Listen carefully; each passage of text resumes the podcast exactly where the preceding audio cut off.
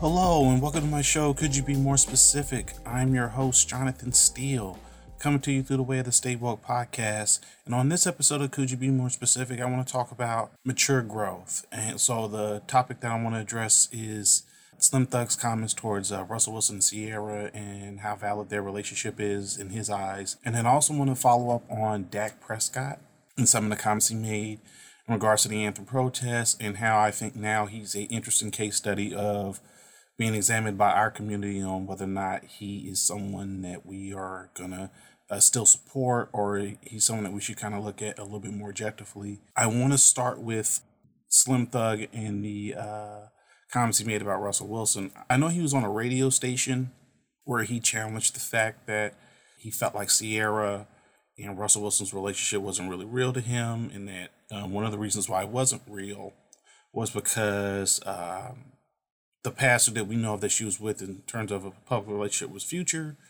and how she can't go for someone like Future to someone like Russell Wilson without it being a financial uh, stability uh, uh, decision or uh, the fact that she's just trying to live a better life for her kids. Those two points, uh, the reason why I want to call this episode mature growth is that's usually the point. Is if you were in a situation that did not work, why would you continue to go into a situation that does not work and you're expecting a different result? It's fascinating because it's like if, and I know I've talked about this on previous podcasts, if there's no such thing as elevating and growing and evolving, then what are we really doing overall? Like, from a personal standpoint, I hope I'm a much better person a year from now than what I am today. That's always the goal. I, I don't know why complacency uh, in terms of what you were at a previous time period is usually accepted.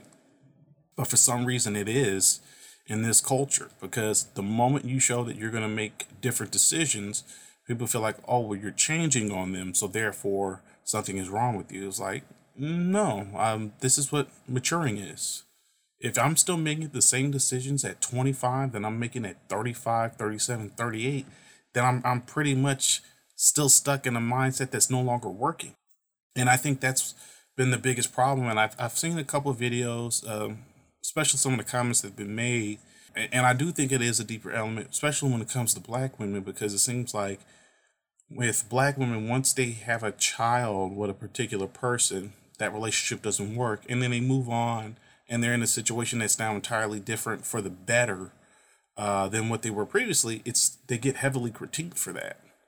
And if you were a guy, if you're a black man and you were in that same boat and you made a better decision, he would get praised for that more often than not. And so th- that's something that I think that you know we kind of gotta get adjusted to. And I know for Slim Thug, uh, at the time, because I know when he said what he said, he ended up apologizing, you know, sometime after, and you know, he, he went to the, the the usual the usual stereotypes. Well, Russell is, you know, not corny, but he's boring in so many words, or he just doesn't have a street swag. And when I heard him say that, I was like, well, not all black men are necessarily street. Not all black men are necessarily square. A lot of us are a good mixture of both. It's just knowing when and where to display certain characteristics if you look at Russell Wilson, as successful as he is, he is an alpha male. That's an alpha male. Because success, like stability, is consistent. Consistency is boring. So if there was a woman who, say, were to get with the, someone like The Rock, then the trade off of that would be that she knows from four o'clock in the morning all the way up until eight to nine o'clock that, that day, that man's working nonstop that's the trade off to be with the mentality of that particular individual. Same thing with LeBron James, same thing with Tom Brady. It's just, it's, and I'm using those guys as something that you can easily point to to say, like, wow, those dudes are obsessed with becoming great at whatever it is that they're doing throughout that day. So that's why they're going to operate at that standpoint. But one of the things I wanted to kind of also touch on with, with Slim Thug, and I thought it was really interesting on one of the videos I saw, is once she gets married, they no longer have access to him. Now, you know, we can debate the whole marriage thing, whether it still works, whether or not works. It's still an individual decision. But I think the idea of having access to her is probably what bothers a lot of guys, in particular black men who have children with a previous woman. And then once that woman is married, that's now off the table. Is that true in all cases? No. But in a lot of cases, it is. And it did seem like when they first initially got together, it was a lot of guys going at Russell Wilson and saying, well, you know, being this much of a presence in her son's life. And we've never had that issue publicly necessarily before because most black men know what it's like to be with a, a woman in our community that has kids. There's no way around that. Married or not, you're going to be dealing with a lot of times extended family from someone who had a previous relationship. And he embraced all that because he recognized that her son, like her, is a part of the deal. And he owned up and stepped up to that. Is that something you have to do? No, but that's something he decided to do. And it does seem like if you're someone like Slim Thug, because we keep fighting this narrative of what do women really want, especially in our community. Do they want a street dude or do they not? And I think we got to get to the point where, if especially if you're the guy who's a clean cut dude, you can't worry about it. And then you can't make an assessment that all black women are going to be like that. Russell Wilson, like a lot of guys, are going to go with the woman that's into them. His first wife just so happened to be white. His second wife now just so happens to be black.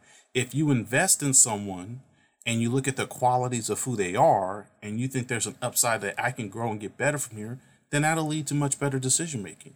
And that's something that she did and I know she posted, I believe, earlier this year. I know she made some comments before, and she got a lot of flack because she did a lot of self reflecting. And when you do self reflecting, a lot of people get upset about that because they feel like you're talking to them. And a lot of times it can come across like that because you guys have similar, yeah, you guys have similar views. You guys have similar behavior patterns that would suggest, oh, this message is for me. And sometimes that's not the worst thing. It's not the worst thing. And it's not something you got to get necessarily overly upset about. That's a good thing in a lot of cases that someone's like, you know what, I could handle this better. And I got to improve from here. And I got to hold myself accountable to that because ultimately I'm only in control of what I can control. And uh, I think that's a really good thing. But if you're, say, someone like Slim Thug and some of the guys in our culture from a standpoint that project certain street imagery, I know Eric Benet kind of got some heat for what he said and uh, and what he said to us is true to a certain is true to a certain degree, but there's institutionalized factors that play into why what's happening in our communities what's happening. Because if our communities was being properly funded, properly resourced, and we were being properly educated, the numbers would start to even itself out because not all of us are good at the same stuff. We would have kids in our communities who are really good at math, moved in mathematics and science, or some kids that were really good at uh, doing stuff that was uh, with, with their hands, whether it's uh, doing uh, engineering or any any forms of trades. It, it would even itself out because just as human beings, you know, if we if we locate what we're good at early and then we're pushed to do that, the chances of us being successful are really high. That that's just something I kind of wanted to, uh, to touch on. i am definitely going to probably pick up on this story somewhere down the line because I think it's it's still a fascinating conversation to have. But I'm going to quickly tra- transition to the overall uh, you know issue with Dak Prescott right now. Now, uh, Dak Prescott is someone who's uh, proven to be a really good uh, quarterback in terms of his profession. He does carry himself very well. He's definitely a professional.